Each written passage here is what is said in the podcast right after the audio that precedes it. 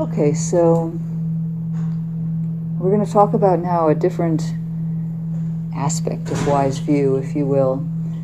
And I'm remembering that one time I went on a retreat and they were talking about, um, it was a different tradition, and they were talking about the way the mind starts out kind of inherently pure and then these um, things kind of get added onto it. And it's a little bit like what we talked about with the views or the lenses or the frames.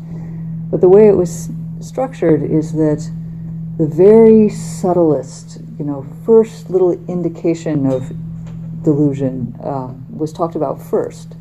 And, and then we talked about sort of grosser and grosser ones up into the ones that we would have in our regular daily life. And I thought that's interesting because usually in our tradition we, we start with kind of the stuff that everybody can connect with and then we get like more and more subtle. But I thought I'd adopt that we were adopting kind of the first approach today in that the Four Noble Truths that Susan talked about are really the kind of the deepest form of wisdom. I love that the Buddha just starts out the, the Eightfold Path with the very most fundamental, important teaching. It's like, so in case you die before you hear about wise intention, you at least got the really important part. so the Four Noble Truths really are the, are the heart of the teachings, and to really, to understand them completely is actually to be completely awakened. Uh, the rest of us are working on that. And then, so what I'm going to do then is in that same way that I described, I'm going to then talk about another kind of wise view that is completely founded upon the Four Noble Truths, but is something that is also very relevant in our daily life and is considered another um, equally valid aspect of wise view that uh, leads to our awakening as we um, as we adopt it.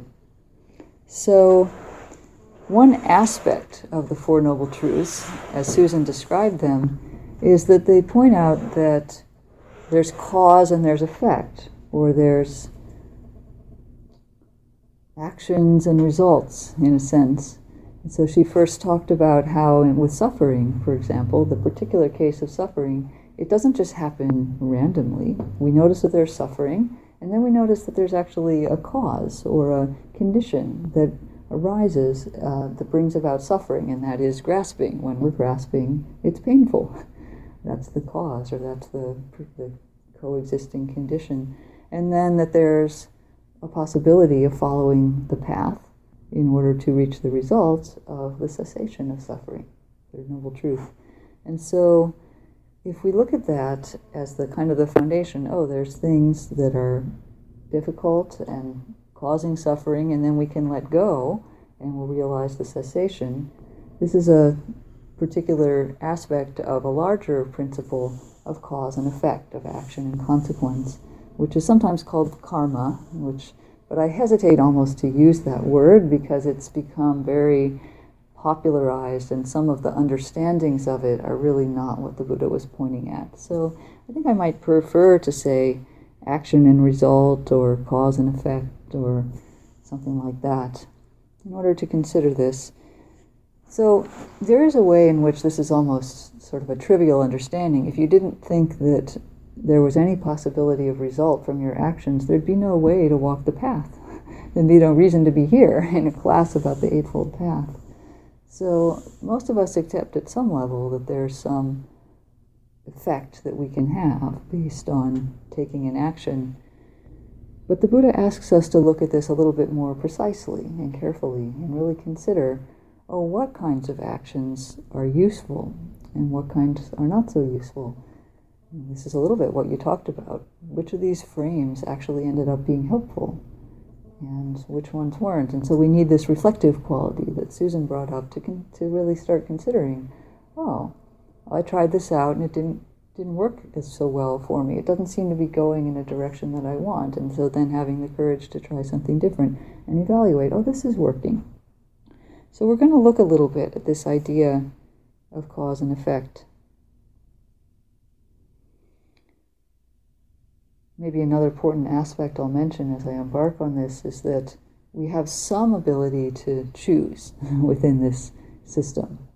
And this is not going to get into the philosophy of free choice or will or any of that, but just that we have some agency. That's part of intention that we'll get to in framing. How do we get from here, from this moment, to the one that is going to be conditioned by it, the next one? And so we have a way that we can walk the path, part of making effort. So you start to see that we're bringing in little other little elements as we embark on this understanding of how are we going to work with the wise view of cause and effect so we have an understanding then that there's a lawfulness to the way the universe works. Not random, it's not caused only by a God that we just have to obey.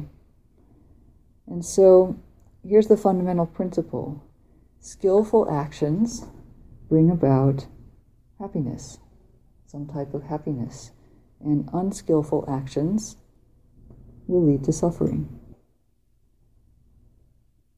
It seems so simple, but we don't necessarily live our lives that way. We don't really understand this as deeply as we could. But if we look even more deeply, I talked about actions, we have to step back and actually look at the mind. And so there become actions that are motivated by or done under the influence of particular qualities, such as greed, hatred, and delusion. Those ones are going to lead to suffering and actions that are motivated or done motivated by or done under the influence of generosity, letting go, loving kindness, compassion, these will lead away from suffering. Again, it sounds remarkably simple, but then there's the bringing forth of that actual understanding and manifestation of it. This is described in the very first lines of the text called the Dhammapada, which was a very popular text at the time. By the way, these were poems that were known in society, and even now, this is one of the more popular teachings. All experience is preceded by mind, led by mind, made by mind. Speak or act with a corrupted mind, and suffering follows, as the wagon wheel follows the hoof of the ox. All experience is preceded by mind, led by mind, made by mind. Speak or act with a peaceful mind, and happiness follows like a never departing shadow. So, um, instead of corrupted, we could say unskillful, something like that. That was the translation. But I like these images, right? Because it's um, the first image about what brings about difficulty in our lives is like it follows like the wagon wheel follows the hoof of the ox. So you have this sense of kind of effort, and the wagon just gets dragged along and rolls along behind this ox. And it can feel like that with the burdens of our lives. And then the other image is that the happiness will follow like a never departing shadow. Maybe we have a bad image of shadows in our culture, but I think the idea is that it's meant to be something that's very light, um, the shadow doesn't weigh anything, it takes no effort, it's just there. And so this um, just follows us along. We don't have to think about it, it's just right there for us. This is not, you notice, an injunction or a commandment. Um, it just tells us how it works. and then it's up to us. Not that we can always do it, that's the part for compassion, but um, I think you will see if you start observing in the way that Susan suggested that the, we can see instances of how this comes about, and then we start to see for ourselves. Yes, it is true, actually. The times that I was rushed and angry and frustrated, um, it didn't go that well. Not only was that immediately difficult for me, but I created problems in my relationships, and it just, the whole thing was and then I had to clean it up later. Whereas when I was in a mood where I was feeling spacious and open and I was able to appreciate the situation I was in, lo and behold, not only did I feel better during that, but then the relationships went better and I, what I said was more skillful and I managed not to say that thing I wasn't supposed to say and, you know, it, it just all went better. And so we can start to see that this is just kind of built into how the universe works, and so then we want to align ourselves with it we don't do this, you know, to please an external being or something else. Uh, we do it simply because it's what brings happiness. It's what, what's going to feel the best for our heart. It's very concrete. Not that, that abstract. We can find examples in our lives. Um, long ago, I um, I worked in an office, and um, I had various deadlines that I was supposed to do. I was really young, and so I um, wasn't very good at doing all of that. And I would respond to the deadlines and my duties by working harder. I thought, well, if I just work harder, I would kind of tighten up and I would decide, well, if I just finish one more reading task or I write one more email before I take a break, then I'll feel better when I take the break. It's like my justification for sort of allow myself a break. But then, you know, I I guess I thought that somehow the the accomplishment of having one one additional accomplishment would make up for um, the push that I was doing in order to do it. But I found that that wasn't true. I actually found that I got sort of more stressed out by pushing myself just a little bit harder in order to be less stressed in the future. It really didn't work out that way. And so that's a pretty clear indication of this, right? When I'm acting based on some combination of fear and delusion and aversion to try to cram this last thing in, um, that's what I create for the future, like the wagon wheel following the hoof of the ox. That's what comes about. It doesn't lead to now I feel better um, having done that. So, you know, basically we we start to observe how is it that my behavior is contributing to the mind states that I'm experiencing? Am I leading toward suffering, away from suffering.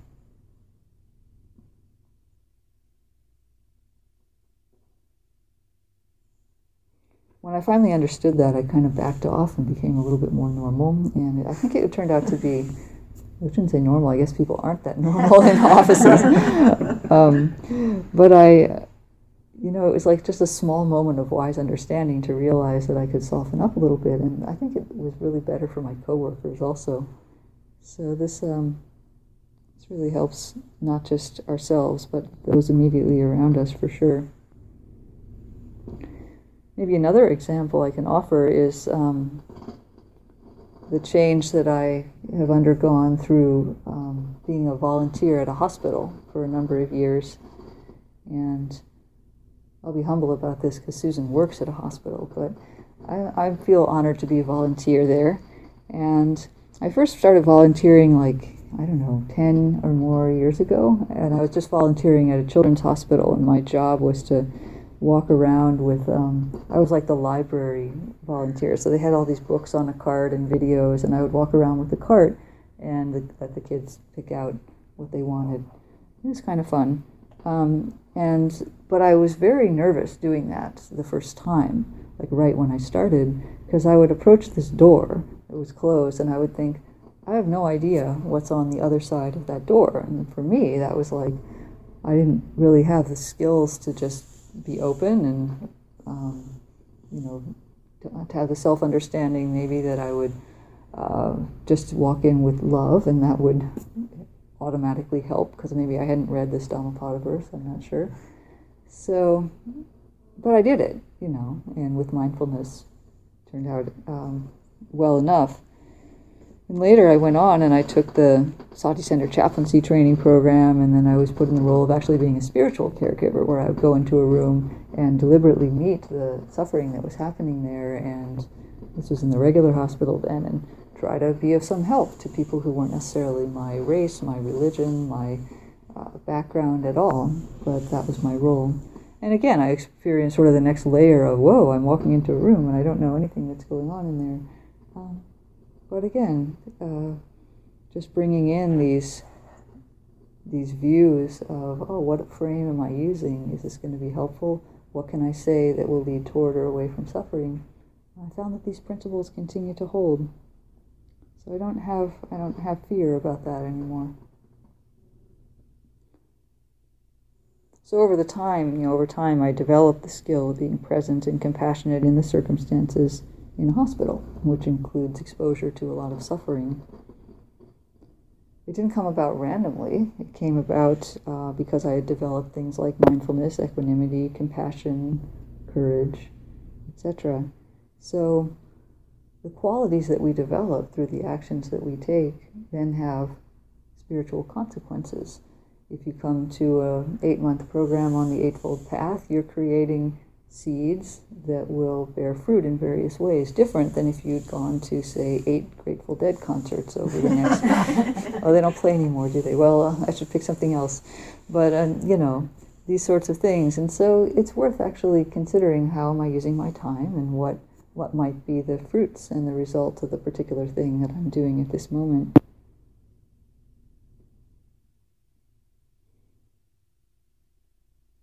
So, cause and effect. Our actions matter.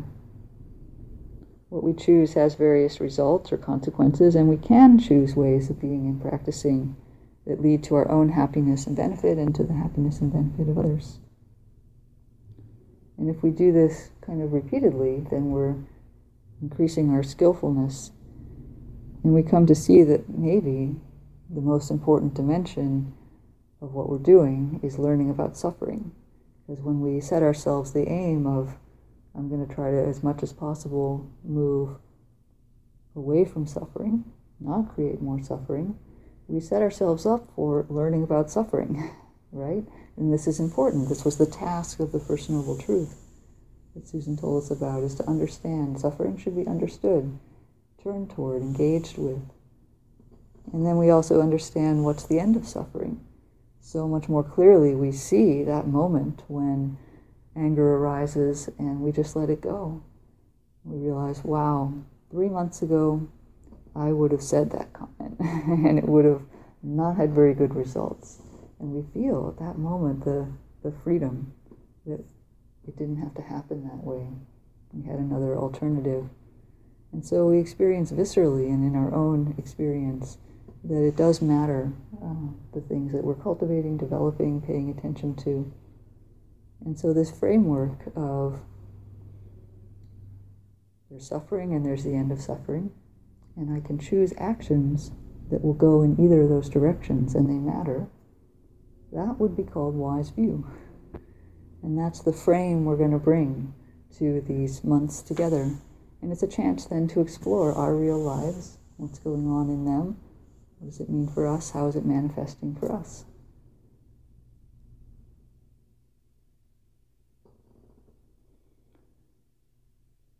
So, just as we did in the first half, we're going to again break into small groups, and you'll have a chance to talk about some particular skillful and unskillful things that you can see, even just right now, on reflection in your life. But maybe I'll just um, Maybe I'll just pause and ask if there are any questions at this point about wise view since we've now given all the formal teachings on it. And we'll have another chance later. But I thought if there were any burning questions before we went into the, and it's not necessary. Yeah, Doug. Um, the statement that skillful practices lead to happiness, and I don't think I, I oversimplified that, I may have. So happiness is a um, part the process of skillfulness um, gives you a reality-based uh, expectation that is reconciled. And this is what I'm my thinking. So that happiness is the absence of clinging. Uh, so maybe those don't fit together, but that's my Rorschach, and I'll give it to you. Okay, I like it. Um, I think um, I think I've qualified as I was saying that that skillful actions lead to a, a type of happiness, and I said that deliberately because there's multiple types of happiness, and um, so you'll get one of them if you do something skillful. You'll get one of the types. You said happiness is the absence of clinging. I might say peace is the absence of clinging. Um, and there are ways in which people would say that is the very highest happiness. Um. Does that help a little bit? It does. Okay. Yeah, Sharon. Could you please repeat um, I, uh, the three and three um, that that get you what you don't want and what you want? So fear is it fear, greed, and delusion? Oh, you're you're moving on to intention. Okay. Oh, sorry. Greed, hatred, and delusion okay. are the so-called three poisons. There's many expressions of that list. That's a common one. There are other ways of saying that here's a set of things that lead to suffering, but that's a common one. Greed, hatred, and delusion. And then the opposite I wrote as um, generosity, loving kindness, and compassion. But the generosity I would say is really letting go, because that, that has to include the wisdom side. Mhm. Generosity makes it a little bit more specialized. So letting go, loving kindness, and compassion. Thank you. And those are the three wise intentions. Chomping at the bit, probably too. I'm like I'm like. Yeah, oh, it's okay. This is very- things, You know, Mary Grace Orr, the founder of the Sangha, used to say that the Dharma is holographic, and if we start anywhere, we'll get everywhere. and so, this um, I love this because I we all, as we practice the Dharma and study it, we start working out all these little linkages for ourselves, and we say, "Whoa, this connects to that. I never saw the way that works out." And then, if you share that with someone, it might be really helpful for them too. So that's part of what we're doing on these Sundays, actually. Plus, I'm always looking for the do's and don'ts. You know, the how to. So Oh, okay. So is that your framework? yeah. I Okay. Think it is. Yeah. Yeah. So I can notice that. Okay, cool. All right, so let's. Um,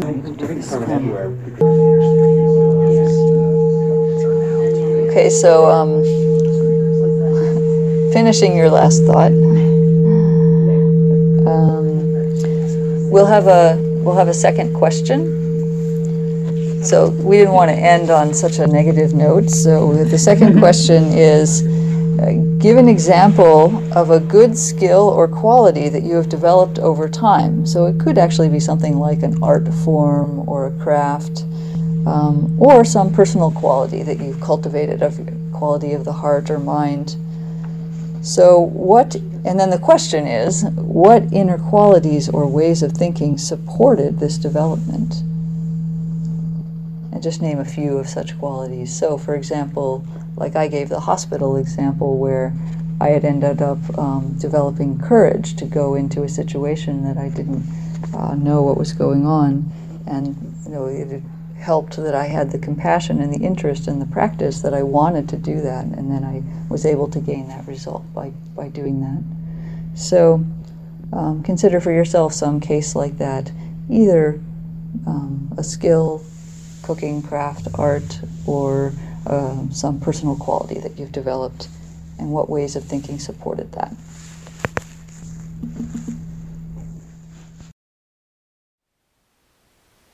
Thank you for listening. To learn how you can support the teachers and Dharma Seed, please visit dharmaseed.org slash donate.